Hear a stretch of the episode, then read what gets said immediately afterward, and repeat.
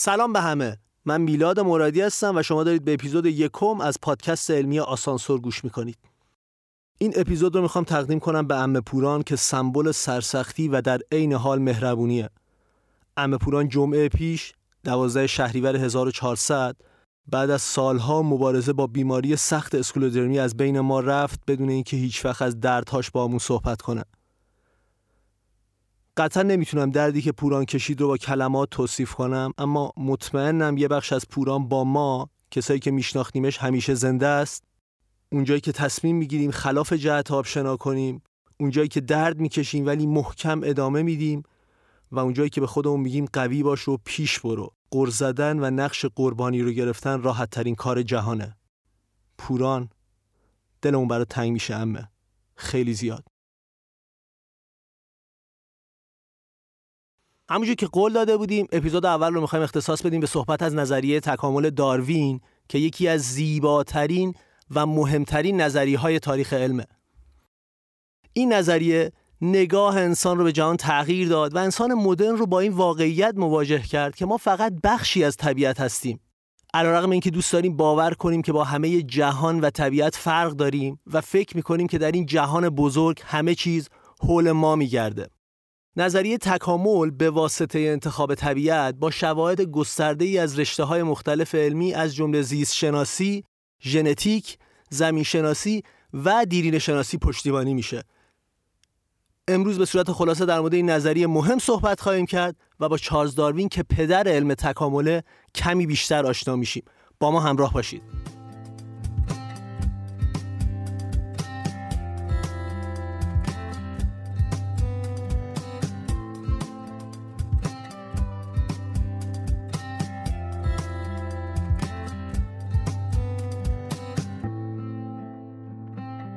داروین یک متخصص علوم طبیعی انگلیسی بود که تئوری تکامل یا فرگشت به واسطه انتخاب طبیعی رو ارائه داد. ایده مرکزی داروین این بود که گونه های موجودات زنده طی زمان تغییر می‌کنن و گونه های جدیدی رو به وجود میارن که راحت تر می‌تونن با محیط اطرافشون سازگار شن. یک نتیجه گیری از دل این ایده بیرون میاد و اون اینه که تمام موجودات فعلی جهان می‌تونن که از یک جد مشترک به وجود اومده باشن فقط کافیه به اندازه کافی در زمان به عقب برگردیم تا اون جد مشترک رو پیدا کنیم درستی ایده داروین اثبات شده و ما الان می‌دونیم که تقریبا چهار میلیارد سال قبل حیات روی زمین با پیدایش جانداران تکسلولی آغاز شد. اجداد مشترکمون چند صد میلیون سال قبل آب رو ترک کردند برای زندگی به خشکی اومدن و تقریبا 7 میلیون سال قبل ما شامپانزه ها و گوریل ها یک جد مشترک داشتیم. گونه های مختلف انسان اولیه تا چند صد هزار سال قبل در جاهای مختلف جهان زندگی می‌کردن و از بین تمام اون گونه ها ما هوموسپین ها یا همون انسان های خردمند تنها گونه ای بودیم که زنده موندیم و الان اینجاییم. اما داروین چطور به نظریه تکامل رسید؟ بعد از وقفه کوتاه برمیگردم بهتون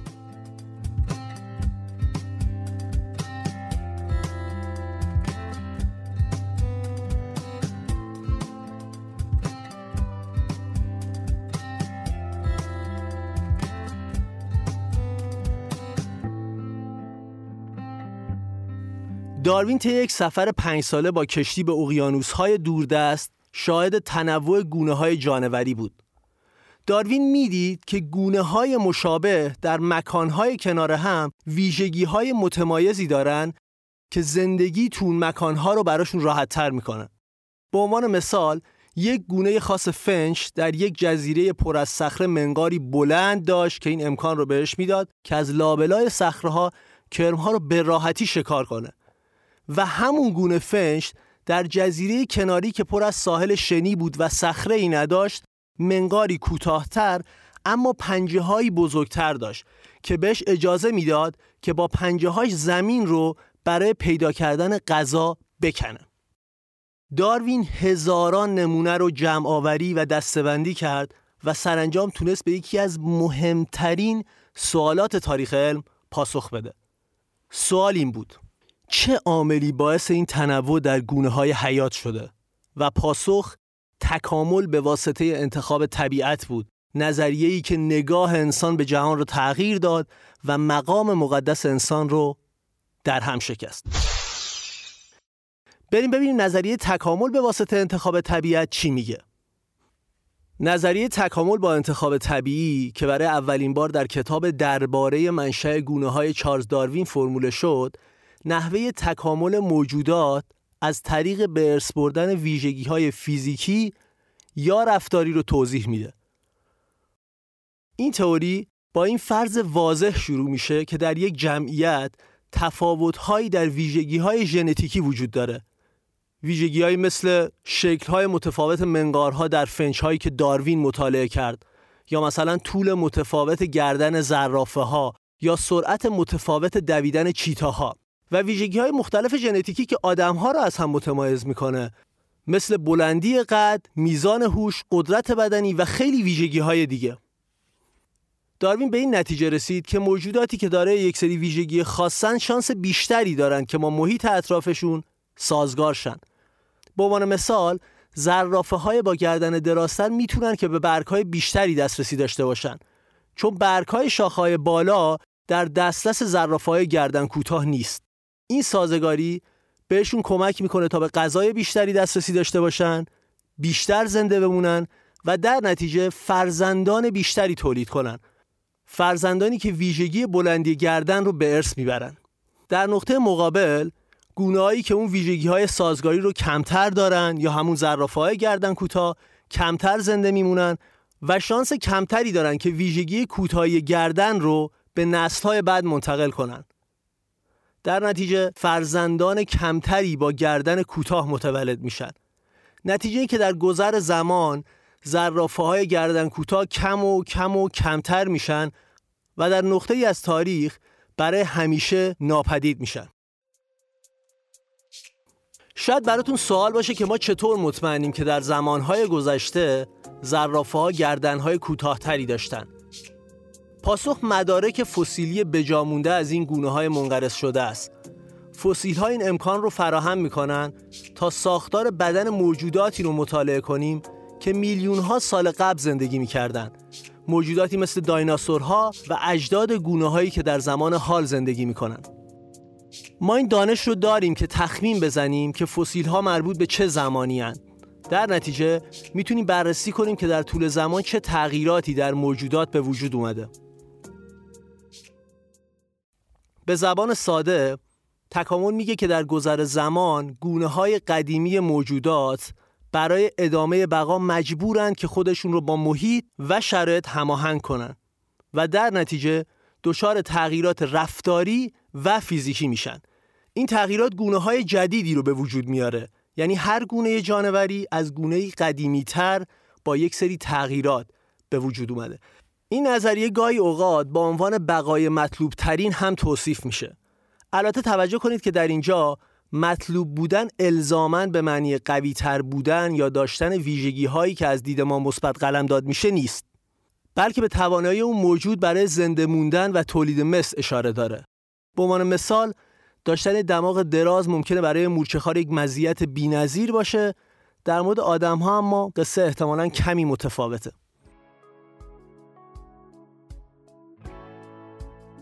داروین همچنین نوعی از انتخاب طبیعی رو توضیح میده که بستگی به موفقیت موجودات در جذب جفت داره. فرندی که با عنوان انتخاب جنسی شناخته میشه. پرهای رنگارنگ تابوسها و شاخهای گوزن نر هر دو نمونه ای از ویژگی هایی که شاید به صورت مستقیم مزیتی رو برای اون موجود ایجاد نکنن. اما باعث میشن گونه های دارای اون ویژگی شانس بیشتری برای پیدا کردن جفت تولید مثل و انتقال صفات به نسل بعد داشته باشند. تا فکر کردید که چرا در طبیعت معمولا گونه های نر رنگارنگ ترن؟ در طبیعت غالبا گونه های مادند که از بین گزینه های موجود جفتشون رو انتخاب می‌کنن به این دلیله که در طبیعت معمولا گونه های نر رنگارنگ ترن اونها در طول زمان این ویژگی ها رو حفظ کردن و توسعه دادن تا شانس بیشتری برای انتخاب شدن به وسیله گونه های ماده رو داشته باشند. به این دلیله که این ویژگی های بظاهر غیر کاربردی در طول زمان ادامه پیدا می‌کنن به مثالهایی از تغییر موجودات به وسیله انتخاب طبیعت اشاره کردیم. در بخش بعد یکی از عجیبترین و زیباترین مثالهای تکامل به وسیله انتخاب طبیعت رو با جزئیات بیشتری مرور می‌کنیم. مثالی که به زیبایی نشون میده چطور نهنگ که یک پستاندار عظیم و جسس و در آب زندگی می‌کنه از اجداد زمینیش تکامل پیدا کرده. من میلاد مرادی هستم و شما دارید به اپیزود اول از پادکست علمی آسانسور گوش می‌کنید.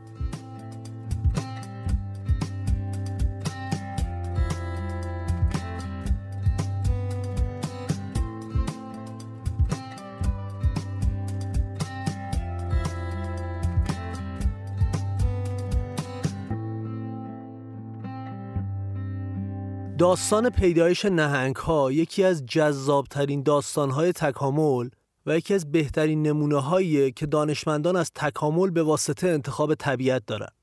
این مثال نشون میده که چطور نظریه تکامل می‌تونه شکلگیری حیات رو به زیبایی توضیح بده. در چاپ اول کتاب درباره منشأ گونه ها که در سال 1859 منتشر شد، داروین سعی کرد نشون بده که چطور انتخاب طبیعی می‌تونه باعث شه که یک پستاندار که زمانی توی خشکی زندگی می‌کرده در سیر تکامل خودش به یک نهنگ قولاسای آبزی تبدیل شه. برای توضیح پیدایش نهنگ ها داروین از مثال فرضی خرسهای سیاه آمریکای شمالی استفاده کرد. خرسهایی که معروف بودن با شنا در آب با دهنهای باز غذاشون رو به دست میارن.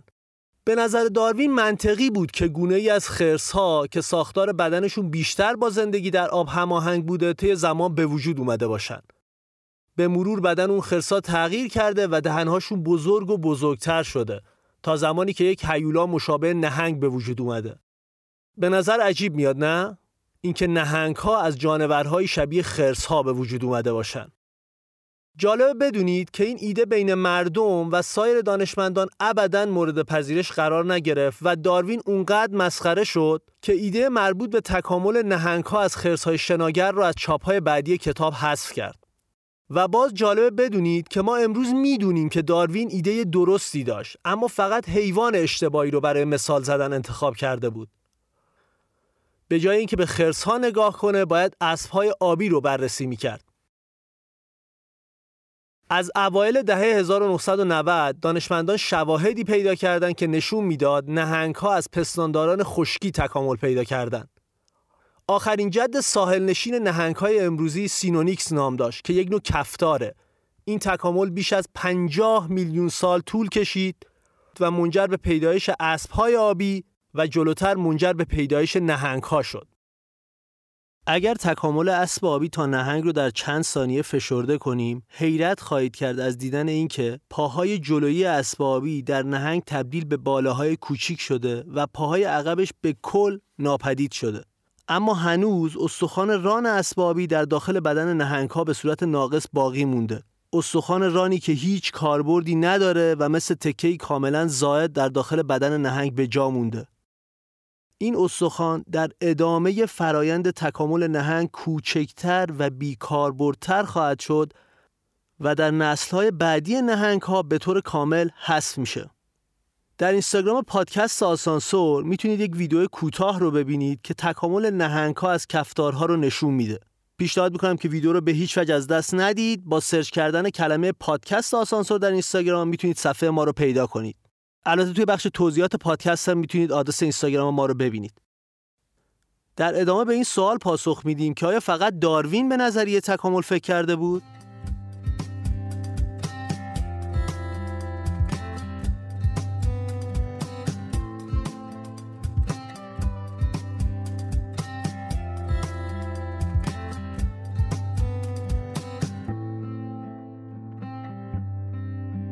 داروین اولین دانشمندی نبود که نظریه تکامل رو پیشنهاد کرد.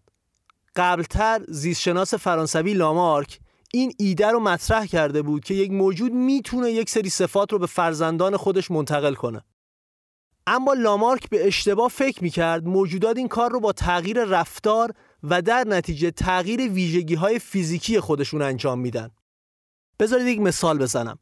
ورزشکاری رو تصور کنید که با سالها تمرین کردن تونسته خیلی خیلی سریع بدوه طبق ایده لامارک اون ورزشکار می‌تونه بعدها این ویژگی سریعتر دویدن رو به نسلهای بعدی منتقل کنه ما امروز می‌دونیم که تغییراتی از این دست به صورت ژنتیکی منتقل نمیشن بلکه اکتسابی هن. یعنی با تمرین کردن و تلاش کردن به دست میان یکی از آزمایش های معروفی که ایده لامارک رو باطل کرد به وسیله آگوست وایسمان زیستشناس قرن 19 انجام شد. وایسمان نشون داد که از تولید مثل موشهایی که دمشون رو بریدن موشهایی با دم طبیعی متولد میشن. وایسمان دم موشهای تازه متولد شده رو به محض تولد قطع می‌کرد تا این ایده رو بررسی کنه که آیا موشهایی که مجبور میشن بدون دم زندگی کنن این ویژگی رو به فرزندانشون منتقل می‌کنن؟ او این آزمایش رو تا نسل بیستم از موشها ادامه داد یعنی دم 20 نسل از موشهای تازه متولد شده رو قطع کرد. اما برخلاف تصور دم موشها نه تنها از بین نرفت بلکه حتی کوتاهتر هم نشد. برای روشنتر شدن اختلاف لامارک و داروین مثال زرافه رو دوباره بررسی می‌کنیم. لامارک فکر می‌کرد که زرافه در اصل گردنهای کوتاهتری داشتند اما با بلندتر شدن درختهای اطرافشون گردنهاشون رو کش می‌دادن تا به برگهای بالاتر برسن لامارک فکر می‌کرد که این کش دادن گردن باعث شده که فرزندان اونها به تدریج با گردنهای بلندتر و بلندتری تکامل پیدا کنند. داروین اما به درستی باور داشت که عاملی ناشناخته باعث میشه که زرافه ها با طولهای گردن متفاوت به دنیا بیان. ما امروز می‌دونیم که جهش های ژنتیکی این تغییرات رو به وجود میارن. اما جهش های ژنتیکی چی هستن؟ بعد از وقفه کوتاه برمیگردم بهتون.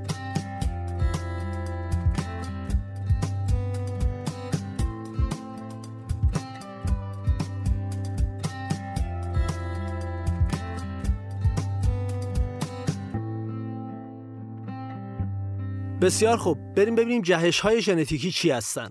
جهش های ژنتیکی فرایندهای تصادفی هن. که منجر به تغییر ژنها و در نتیجه بروز یک سری ویژگی ها و حذف بعضی ویژگی ها در یک موجود زنده میشن. همین جهش های ژنتیکی هن که باعث میشن یک ویروس که تا قبل از سال 2019 مربوط به خفاش بوده دچار تغییر شه و توانایی آلوده کردن انسان رو داشته باشه. ویروسی که به اسم ویروس کرونا می‌شناسیم. جهش های ژنتیکی مسئول تولد نوزادان با مشکلات مادرزادی هن و همون جهش های ژنتیکی هن که باعث میشن بعضی از افراد به طرز غیرعادی هوش بسیار زیاد یا قدرت بدنی بالا داشته باشن. تا حالا به انگشت شستتون و نقش حیاتیش توی انجام کارهایی که با دست انجام می‌دید فکر کردید؟ می‌دونید که انسان یکی از معدود موجوداتیه که می‌تونه با انگشت شستش بقیه انگشتاشو فشار بده؟ احتمالا یکی از مهمترین جهش هایی که توی تاریخ تکامل انسان رخ داده مربوط به بلندتر شدن انگشت شست باشه. در نقاطی از تاریخ جهش های ژنتیکی باعث می شده که بعضی از اجداد ما با انگشت شست بلندتری از بقیه به دنیا بیان. این ویژگی بهشون اجازه می‌داده که با انگشت شستشون سایر انگشتاشون رو فشار بدن در نتیجه می‌تونستن راحتتر اجسام رو بگیرن راحتتر ابزار بسازن و بهتر از دستهاشون استفاده کنن. بذارید یه مثال جدیدتر رو با هم مرور کنیم که نشون میده چطور یک جهش ژنتیکی در طول زمان باقی میمونه و تقویت میشه. چشمهای آبی حاصل رخ دادن یک جهش ژنتیکی هن. الان اگه فردی رو با چشم آبی ببینیم خیلی برامون عجیب نیست. پس بد نیست بدونید که تا تقریبا ده هزار سال قبل رنگ چشم همه انسان ها تیره بوده. تحقیقی که وسیله یک تیم از دانشگاه کوپنهاگ انجام شده نشون میده که افرادی که چشم آبی دارن همگی یک جد مشترک دارن.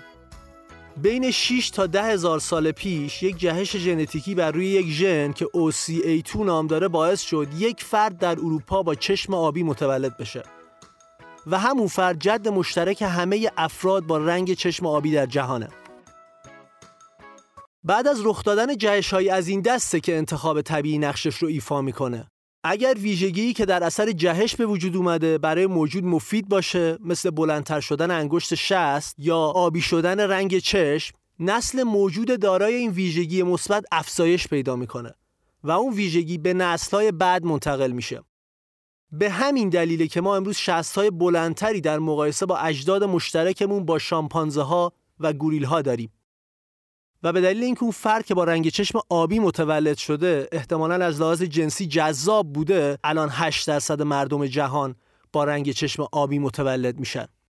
اینجوریه که انتخاب طبیعت فرایند تکاملی رو هدایت می‌کنه. جهش های مفید رو حفظ می‌کنه و جهش های بد رو کنار می‌ذاره. خلاصه اینکه جهش ها تصادفی هن اما انتخاب اونها تصادفی نیست. جهش ها اگر کاربردی باشن حفظ میشن در غیر این صورت به سرعت حذف میشن جالبه بدونید که داروین از ژنتیک و مکانیسمی که به وسیله اون ویژگی های ژنتیکی منتقل می شدن ابدا چیزی نمی‌دونست. داروین به درستی باور داشت که یک سری ویژگی ها به صورت تصادفی در نسل های جدید به وجود میان ولی نمی‌دونست چجور این اتفاق میافته. صدها سال زمان نیاز بود تا فهم بشر در این مورد کاملتر شه و ما با مفهوم ژن آشناشیم و بفهمیم چطور ویژگی های ژنتیکی از یک نسل به نسل بعد منتقل میشن.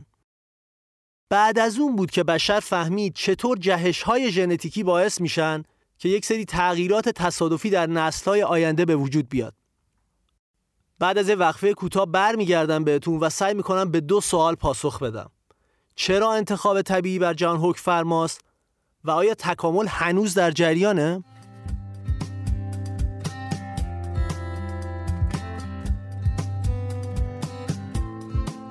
انتخاب طبیعی بر جهان حکم فرماست به دلیل اینکه منابع در طبیعت محدودن.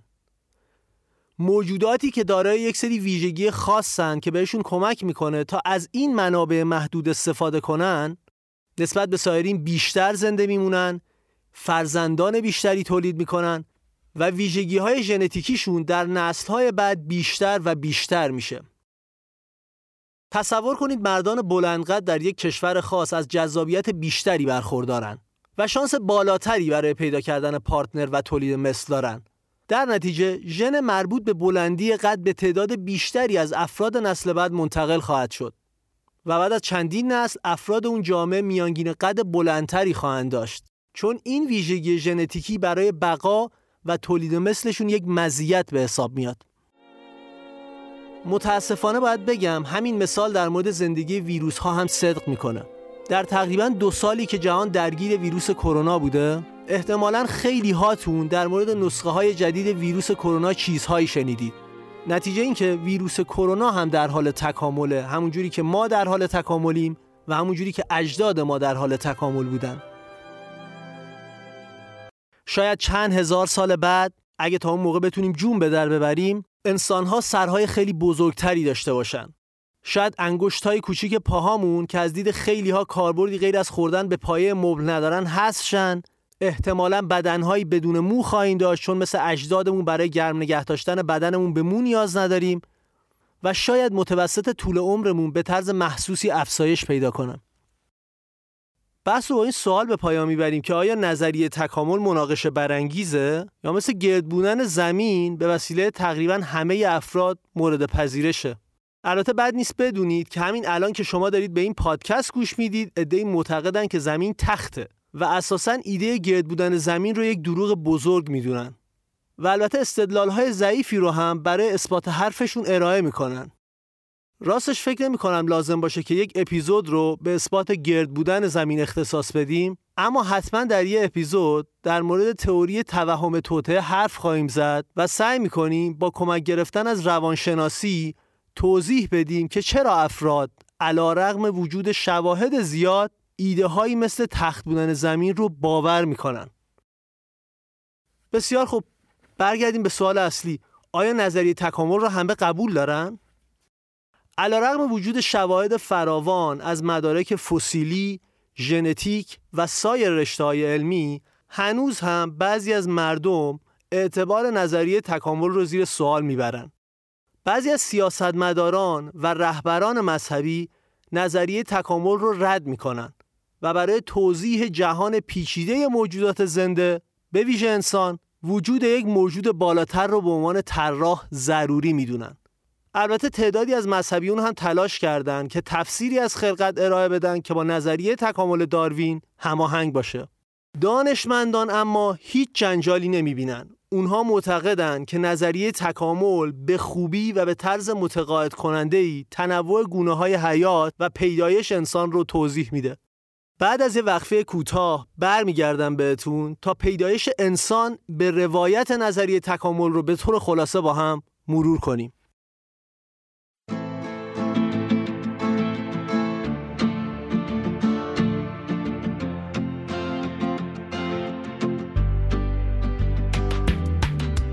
بسیار خوب. برای بخش پایانی اپیزود یک بار داستان پیدایش انسان رو به روایت نظریه تکامل داروین با هم مرور می‌کنیم.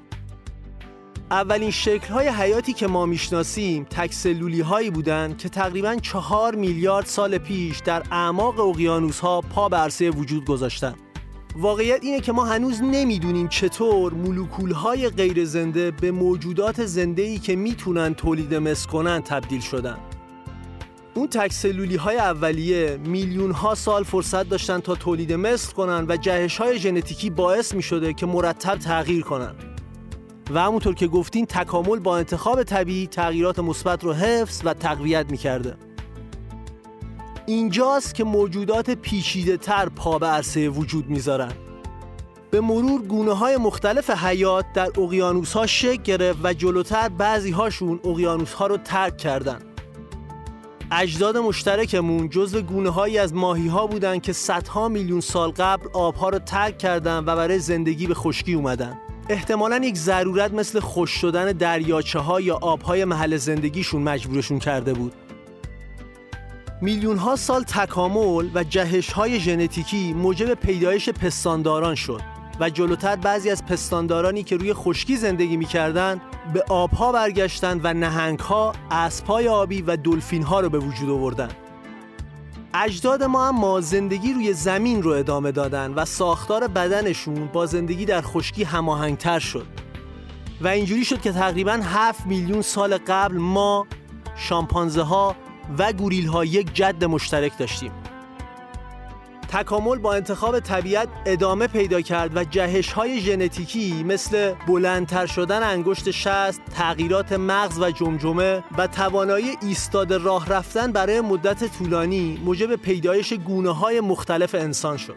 و تا تقریبا 300 هزار سال قبل اجدادمون در کنار حداقل 8 گونه انسان دیگه زندگی می‌کردن و از بین تمام اون گونه ها ما هوموسپین ها یا انسان های خردمند تنها گونه ای بودیم که زنده موندیم و الان اینجاییم و این شانس رو داریم که توی زمان کوتاهی که داریم از جهان اطرافمون بیشتر بدونیم.